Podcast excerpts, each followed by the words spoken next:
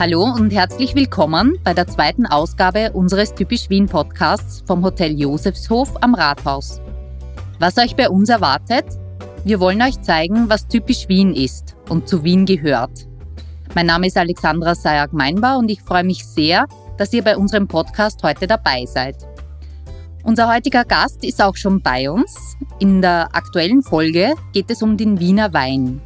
Was viele vielleicht nicht wissen, als einzige Großstadt der Welt verfügt Wien über einen wirtschaftlich bedeutsamen Weinbau innerhalb der Stadtgrenzen. Auf knapp sechshundert Hektar wird Wein angebaut und pro Jahr rund zwei Komma fünf Millionen Liter Wein produziert, von ca. hundertsiebzig Betrieben. Eine der Wiener Winzerinnen ist heute bei uns. Wir freuen uns sehr, mit der Winzerin Jutta Ambrositsch über den Wiener Wein zu sprechen. Hallo. Hallo. Jutta, du bist Quereinsteigerin und auf Umwegen erst Winzerin geworden. Woher kommt die Liebe zum Wein und wann und warum hast du dich eigentlich entschieden, beruflich umzusatteln? Also ich habe davor in der Werbung gearbeitet, bin im Südburgenland aufgewachsen. Meine Eltern haben einen Forstbetrieb gehabt.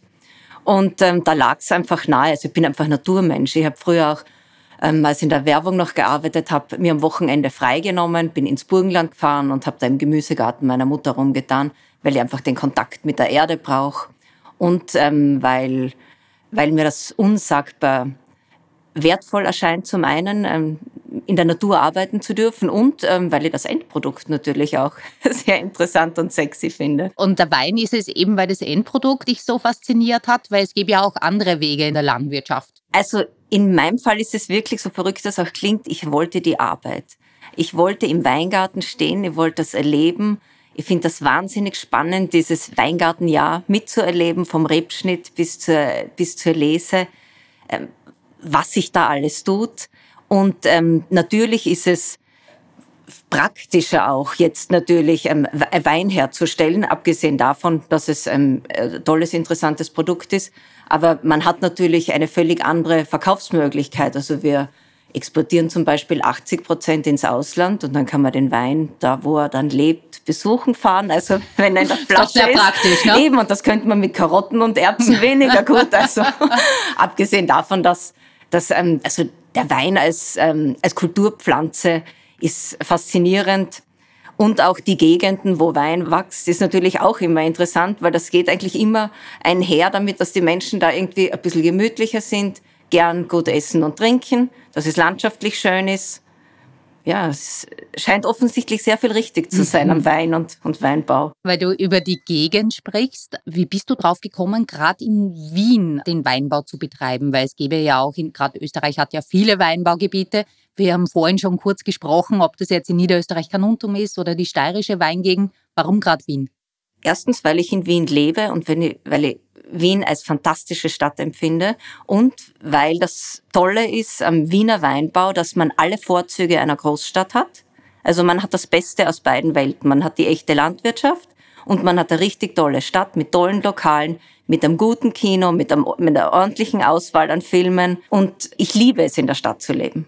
Also ich stelle mir das jetzt gerade äh, gar nicht so einfach vor, weil wir haben vorhin schon in der Einleitung, ähm, habe ich es erwähnt und als wir recherchiert haben, also die Flächen hier in der Stadt sind natürlich begrenzt. Und da gibt es viele Winzer, die wahrscheinlich seit Generationen hier ihre Weingärten haben. Wie kommt man als Quereinsteiger dann überhaupt noch zu Flächen? Also ich habe zweitausendvier begonnen, das war noch ein verhältnismäßig günstiger Zeitpunkt, weil damals gab es eben von den traditionellen Betrieben, ähm, da gab es traditionelle Betriebe, die einfach keine Nachfolger mehr gehabt haben, wo die Kinder eben gesagt haben, äh, sie haben das ein Leben lang gesehen, das tun sie sich sicher nicht an. Ähm, sie wären Arzt, äh, Steuerberater oder Sonstiges. Und ähm, das hat es mir verhältnismäßig einfach gemacht. Also wobei, sagen muss, ich habe eigentlich nur einen Weingarten gesucht und alle anderen wurden mir angeboten, weil es hat sich dann halt auch, die Nachbarwinzer sind auch aufmerksam geworden auf die einsame Person, die da immer mit ihrem schwarz-weißen Fox-Terrier im Weingarten steht und arbeitet. Und dann sind die einfach auf mich zugekommen und haben gefunden, naja, sie machen jetzt noch ein paar Jahre, aber wenn sie aufhören, ob ich ihre Weingärten übernehmen möchte. Und das war natürlich ein super Einstieg. Und vor allem, es war für mich auch irrsinnig praktisch, weil es ja immer kleine Flächen waren. Also die großen Betriebe wollen natürlich immer große zusammenhängende Flächen. Das ist für mich das totale Gräuel, weil da sehe ich auf einmal, was ich alles zu tun habe. Mir ist ja viel lieber da ein kleiner Weingarten und dann, also in Sievering ein Weingarten, in Neustift ein Weingarten, in Grinzing ein Weingarten, weil dann ist es alles schön verteilt, was natürlich auch ein gewisses Risiko, also ein, eine Risikominimierung sein kann in schlechten Jahren oder in Hageljahren. Dachte ich zumindest, dass es nicht überall in Wien hageln kann. Also ich habe, bin ich eigentlich eines Besseren belehrt worden. Aber so bin ich an die Weingärten gekommen, dass sie mir angeboten wurden und dass eben, das ist auch ein wahnsinniger Glücksfall, dass es eben alte Familien gibt, die Weingärten haben und sich für mich entscheiden, weil ich eben ein kleiner Betrieb bin, das selbst in Handarbeit mache. Mhm. Geht auch die Zeit eigentlich genau in diese Richtung, also der ja, Zeitgeist, wenn ja, man das so möchte, ja. egal wohin man schaut. Also wirklich kleinere Betriebe, wo man weiß, wo man einkauft, egal ob jetzt bei den Lebensmitteln oder beim Wein. Dieses langsame Wachsen ist wahrscheinlich auch etwas, das dann äh, sozusagen auch vorteilhaft ist, ne? Wenn man sozusagen neu in eine Materie reinkommt und sukzessive dann Flächen dazukommen, tut man sie leichter. Auch von der Logistik her, ich überlege jetzt gerade, bist du tatsächlich alleine oder hast du dann äh, Ernte- und Saisonhelfer, so wie alle anderen auch? Davon gehe ich mal aus. Erzähl mal so ein bisschen, wie, wie schaut das bei dir aus? Also meine Fläche ist auch gewachsen. Begonnen habe ich mit einem Viertel Hektar, das waren sechshundertfünfzig Liter Riesling. Das war das Endergebnis eines Jahres Arbeit. Und mittlerweile sind es ähm, über vier Hektar, verteilt auf den neunzehnten und einundzwanzigsten Bezirk. Also drei Hektar sind im neunzehnten Bezirk, ein Hektar ist im einundzwanzigsten Bezirk, beziehungsweise eins Komma fünf Hektar. Also so mein Arbeitsalltag ist vom Rebschnitt, also je nach Saison halt, was zu tun ist. Aber begonnen mit dieser klitzekleinen Fläche habe ich damals wirklich ganz allein mit Schere, Foxterrier und, und Strohhund. Wahnsinn, ja. Und natürlich mit den Weingärten, die im Laufe der Jahre dazugekommen sind. Das ist dann halt ein kleiner, netter Weingarten wieder, wurde mir angeboten. Dann musste ich ihn natürlich nehmen. Und ähm, irgendwann kommt man natürlich an den Punkt an, wo man nicht mehr alles selbst machen kann. Also beim Rebschnitt schaue ich, dass ich, also die mir wichtigen Schritte und wo ich auch weiß, dass es für die Qualität enorm wichtig ist, die mache ich gern selbst. Aber natürlich, ähm, wenn es darum geht, jetzt die Gesamtfläche von viereinhalb Hektar, wo Stamm geputzt werden muss, das kann ich nicht mehr selber machen, weil so viel Zeit bleibt dann einfach, also das geht sich einfach zeitmäßig niemals aus. Und da kann ich dann, da gibt's ähm, Hilfe, ausgebildete professionelle Helfer und die kann man tageweise buchen. Und das ist für mich hervorragend. Die bitte drei, viermal im Jahr, dass sie tageweise kommen und somit lässt sich das ganz gut bewältigen. Da hast du auch die Flexibilität, eben entsprechend immer zu reagieren, wie viel man tatsächlich braucht. Ja. Also eigentlich ist das ja wahnsinnig facettenreich, ja, weil äh, als Winzer ist man auf der einen Seite, als Winzerin ist man auf der einen Seite viel in der Natur. Auf der anderen Seite geht es ja auch sehr stark um Vermarktung. Den Wein zu positionieren, gleichzeitig eine Website aufzubauen, eine Marke zu kreieren, für einen Online-Vertrieb zu sorgen, aber auch die stationären Vertriebsnetzwerke aufzubauen.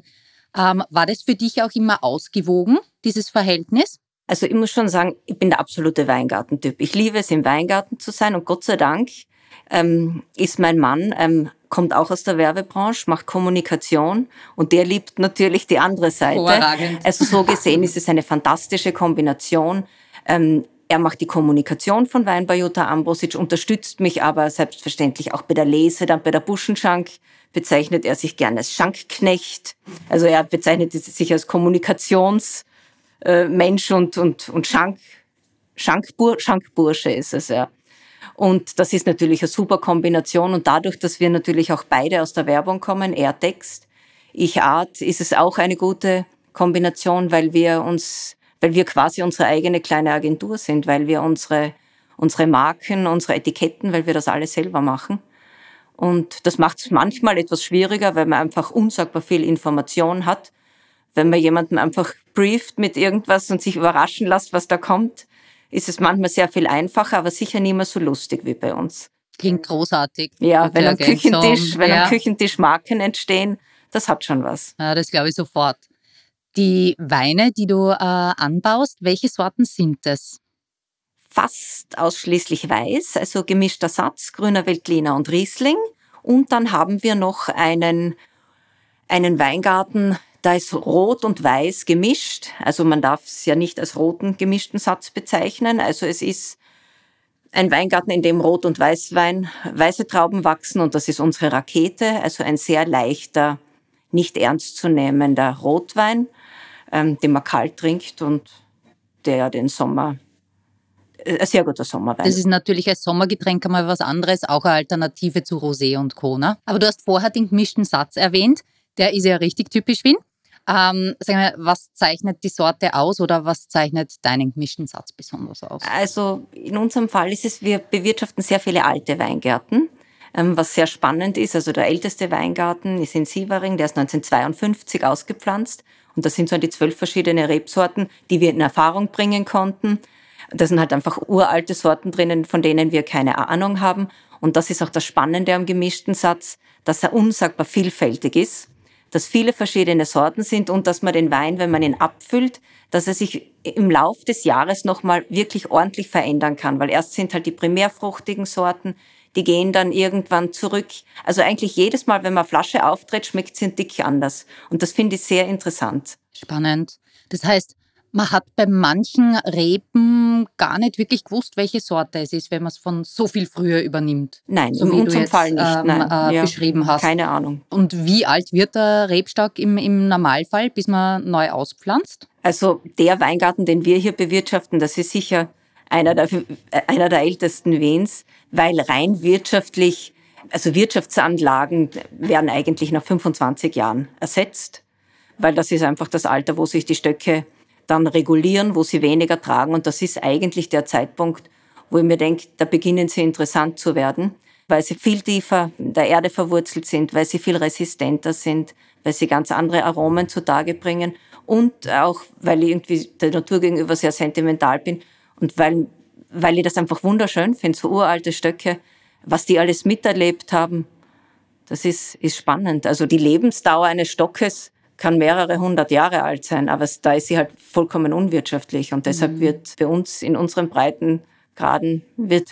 werden wenig Weinstöcke so alt, vielleicht in irgendwelchen Gärten. Das, was du jetzt so beschreibst, weniger wirtschaftlich arbeiten, aber dafür einen guten Ertrag haben, von dem man überzeugt ist, also im Sinne von hochqualitativ, es geht ja alles in die Richtung eigentlich momentan. Und dann gibt es in Österreich und international viele Winzer, die entweder auf Bio, biodynamisch, Demeter umgestellt haben, viele alte Winzerfamilien, die sozusagen, wo die nächste Generation kommt und das neu macht. Wie magst du das? Also bist du auch äh, klassifiziert oder ist das? Wir sind nicht zertifiziert, weil das geht in unserem Fall gar nicht, dadurch, dass wir so ein Netzwerkbetrieb sind. Also wir kaufen auch die Lohnarbeit, die Traktorarbeit zu. Und nicht alle unserer Partner sind zertifiziert. Und natürlich, um sich zertifizieren zu lassen, kann man natürlich nur mit lauter zertifizierten ähm, Partnern arbeiten. Also wir sind in drei Kellern eingemietet, davon sind zwei allerdings ähm, zertifiziert, einer auch biodynamisch zertifiziert. Und deshalb ist es, scheitert es bei uns einfach zur Zeit daran, dass es einfach zu kompliziert ist. Wir arbeiten aber biologisch, also das schon. Und wir hoffen natürlich, also die Stadt Wien hat Bestrebungen, diesbezüglich eine, eine biologische Bewirtschaftungsverpflichtung langfristig einzuführen. Ah, das ist aber interessant. Und das wäre natürlich fantastisch. Also sie mhm. wollen, so, dass so viel wie möglich biologisch bewirtschaftet wird. Und ab dem Moment, wo es natürlich eine Verpflichtung ist, dann ist es natürlich leicht, weil dann machen es alle. Und es gibt in Wien Gott sei Dank wirklich, also die Bewirtschaftungsmethoden haben sich massiv verändert. Also ich kann mir erinnern, vor vielen Jahren noch hat es in den Weingärten ganz anders ausgeschaut. Und es wird jetzt sehr behutsam umgegangen. Das ist natürlich auch der Vorteil an der Stadt, dass man unter Beobachtung steht. Weil die Menschen natürlich auch gerade in den letzten Jahren die Weingärten sehr für sich entdeckt haben, dass in den Weingärten viel passiert. Also war in den letzten Jahren immer wieder, wenn ich in den Weingarten gekommen bin, sind Menschen auf der Decke gelegen, haben, da, haben mich verdutzt angeschaut, was ich da mache, wieso ich sie beim Lesen störe. Also das ist schon gut, dass viele, dass viele Augen hinschauen. Ja, ich glaube, also das hat jetzt äh, auch dieser Drang in die Natur raus, das hat vorher eingesetzt durch Corona, sich auch noch einmal verstärkt. Also ich habe das auch beobachtet, dass dann Leute sich einfach in den Weingärten bei schönem Wetter mal getroffen haben, zusammengesetzt haben, vielleicht ein Glas getrunken haben, selbst was mitgebracht haben. Wenn der Winzer dann nichts dagegen hat, dann ist ja, ja alles gut, sage ich mal. Und das ist ja auch fantastisch, muss man sagen. Und vor allem, wenn man einmal im Weingarten gesessen ist, in einem der Wiener Weingärten, und wenn man erstens Der, der Ausblick ist natürlich schon atemberaubend mhm. und man hat natürlich sofort ein völlig anderes Bewusstsein dem Produkt gegenüber. Also mir fällt es immer wieder auf, wenn wir, wenn wir mit Freunden lesen, wenn die dann so nach ein paar Stunden lese, irgendwie erschütternd feststellen, was das für Arbeit ist. Und dass man einfach dem Endprodukt gegenüber ein völlig anderes Verständnis hat. Dafür muss man halt wirklich am Produzenten, am Produkt und am Gebiet irgendwo einmal dran sein. Und das ist eine gute Entwicklung, weil man dann das, was man am Tisch hat, einfach mehr, mehr zu schätzen weiß. Wie viel Wein produzierst du jetzt pro Jahr aktuell? Wir machen an die zwanzigtausend Flaschen pro Jahr. Mhm. Also das ist... Und du belieferst so damit äh, die Gastronomie, die Hotellerie, so wie hier das Hotel Josefshof. Der größere Teil, hast du gesagt, geht ins Ausland, ne?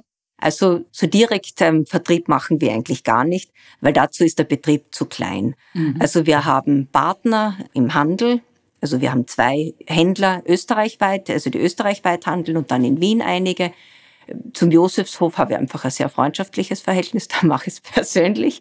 Aber, aber sonst wird sich das zeitmäßig auch gar nicht ausgehen. Da sind wir sehr dankbar über unsere Partner, die uns diese, diese Arbeit abnehmen, ähm, weil als so klitzekleiner Betrieb, wenn man Weingarten, Büroarbeit, fällt ja dann auch ziemlich viel an, das ähm, unterschätzt man ja im Moment. Also das Weinherstellen ist ja immer das eine, aber ein sehr, sehr großer Teil ist dann eben auch der Verkauf. Und da bin ich eben verdammt froh, dass mein Mann das macht, weil das ist schon mit Knochenarbeit. Also vor allem, wenn man dann auch noch zu Messen fährt von Zeit zu Zeit. Es waren natürlich weniger in den, in den letzten Jahren, aber dadurch, dass wir achtzig Prozent Export haben, das muss ja auch gepackt werden, dann sind es meist, also in vielen Märkten, die brauchen dann irgendwie Zusatzetiketten oder Zusatzinformationen. Also es ist einfach zu viel Arbeit, einfach um das allein machen zu können.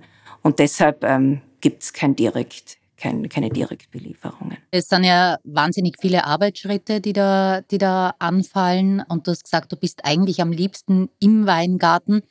Könntest du beurteilen, welcher, welcher Arbeitsschritt, also welche Tätigkeit für dich am wichtigsten ist, damit ein guter Wein draus wird? Oder ist es ganz einfach ein Zusammenspiel von ganz vielen Dingen? Es ist sicher ein Zusammenspiel. Der Rebschnitt ist schon mal sehr wichtig, weil damit legt man einfach dieses Jahr und das nächste Jahr einfach fest, was da drauf ist, wie viel drauf ist. Es ist viel Handarbeit, selbstverständlich, ähm, unterm Jahr, weil man kann nur aus wirklich guten, schönen Trauben guten Wein machen, weil alles andere ähm, funktioniert einfach nicht. Also es ist schon das ganze Jahr über, über sehr viel Handarbeit. Mein Lieblingsarbeitsschritt ist eigentlich auch der Rebschnitt. Obwohl es ziemlich kalt ist, aber es ist so wahnsinnig schön, vor allem wenn da noch so eine Schneedecke liegt und das ist, es ist ruhig, friedlich, der Schnee, dann stehen die Stöcke da, wie so diese, diese alten, diese alten Stöcke, es schaut einfach malerisch, grafisch auch wahnsinnig, ne? Schön ja. aus. Es ist, es ist unheimlich schön, ja. Mhm. Da fängt man gleich ein bisschen zum Träumen an. Also es klingt wirklich wunderbar, auch wenn es dann harte Arbeit ist, weil das muss man ja auch dazu sagen. Wie ist es denn im heurigen Jahr? Jetzt haben wir ein relativ niederschlagsarmes äh, Jahr gehabt, ähm, einen recht heißen Sommer. Wie wirkt sich das aus und, und was glaubst du, wie dieses äh, Weinjahr quasi, welches Produkt da rauskommen wird? Welchen Wein werden wir heuer in Österreich, in Wien vor allem haben? Also ich kann jetzt nur für mich natürlich, für meinen Betrieb sprechen, weil ich weiß ja nicht, wie die anderen arbeiten. Aber unser Vorteil ist sicher, dass wir so viele alte Stöcke haben, die eben tief verwurzelt sind, die nicht unter dieser Wasserarmut leiden, die sich, die einfach mit dem Wasser besser umgehen können und auch im alten Holz viel Wasser gespeichert haben. Bei Junganlagen ist es was heuer sicher schwierig. Wir haben einen Weingarten ausgepflanzt und den mussten wir einfach, bevor die Stöckchen natürlich vertrocknen, ähm, muss man den einfach, da muss man mit dem Tankwagen durchfahren und muss jeden einzelnen Stock gießen. Weil das die Stöcke natürlich schon enorm stresst. Mhm, mhm. Jetzt abgesehen von der Arbeit als Winzerin oder so quasi als Ergänzung, ihr habt ja auch einen Buschenschank. Ich glaube, der ist zehnmal im Jahr geöffnet. Einige Gäste vom Hotel kennen das vielleicht so nicht. Also magst du uns kurz sagen, was ist ein Buschenschank und was darf man sich da bei dir erwarten? Was gibt's kulinarisch? Deinen Wein, ganz klar. Aber welche Schmankerl gibt's da und, und wann kann man zu euch kommen? Also wir machen zehn Wochenenden im Jahr Buschenschank. Das ist meist im, im Mai, Juni, also zu Beginn der schönen Jahreszeit und dann nochmal nach der Lese im Oktober. Wir sind in Grinzing, einem sehr skurrilen, netten Platz. Also das Projekt heißt Buschenschank in Residence, weil meine Uridee war eigentlich, es gibt so viele leerstehende Buschenschenken, dass man da nur einmal quasi durchkehren muss und dann kann man schon Buschenschank machen. woran ich nicht gedacht habe, dass die Menschen, die ihr Leben lang Buschenschank hatten, vielleicht auch mal ihr Haus privat nützen wollen. Aber wir haben einen fantastischen Ort in Grinzing, in einem Haus aus den vierziger Jahren, wo immer Buschenschank war. Und da machen wir eben unsere Buschenschank-Wochenenden. Buschenschank bedeutet, wenn man selbst Wein anbaut, darf man dazu auch kalte Speisen reichen. Und das ist ähm, im Buschenschank-Gesetz genau definiert, was das sein darf. Das ist natürlich ewig alt, aber da kommt es dann so, also es dürfen zum Beispiel ähm, geräuchertes Fle Fleisch, dann kommen seltsamerweise Sardellenringerl drin vor, das ist so eine alte Wiener Tradition. Also es gibt einige Kuriositäten und wir schauen halt, dass wir von kleinen, ausgezeichneten Produzenten tolle Produkte haben. Also wir haben vom Robert Bette von, aus Diendorf am Kamp ähm, Ziegen- und Wasserbüffelkäse.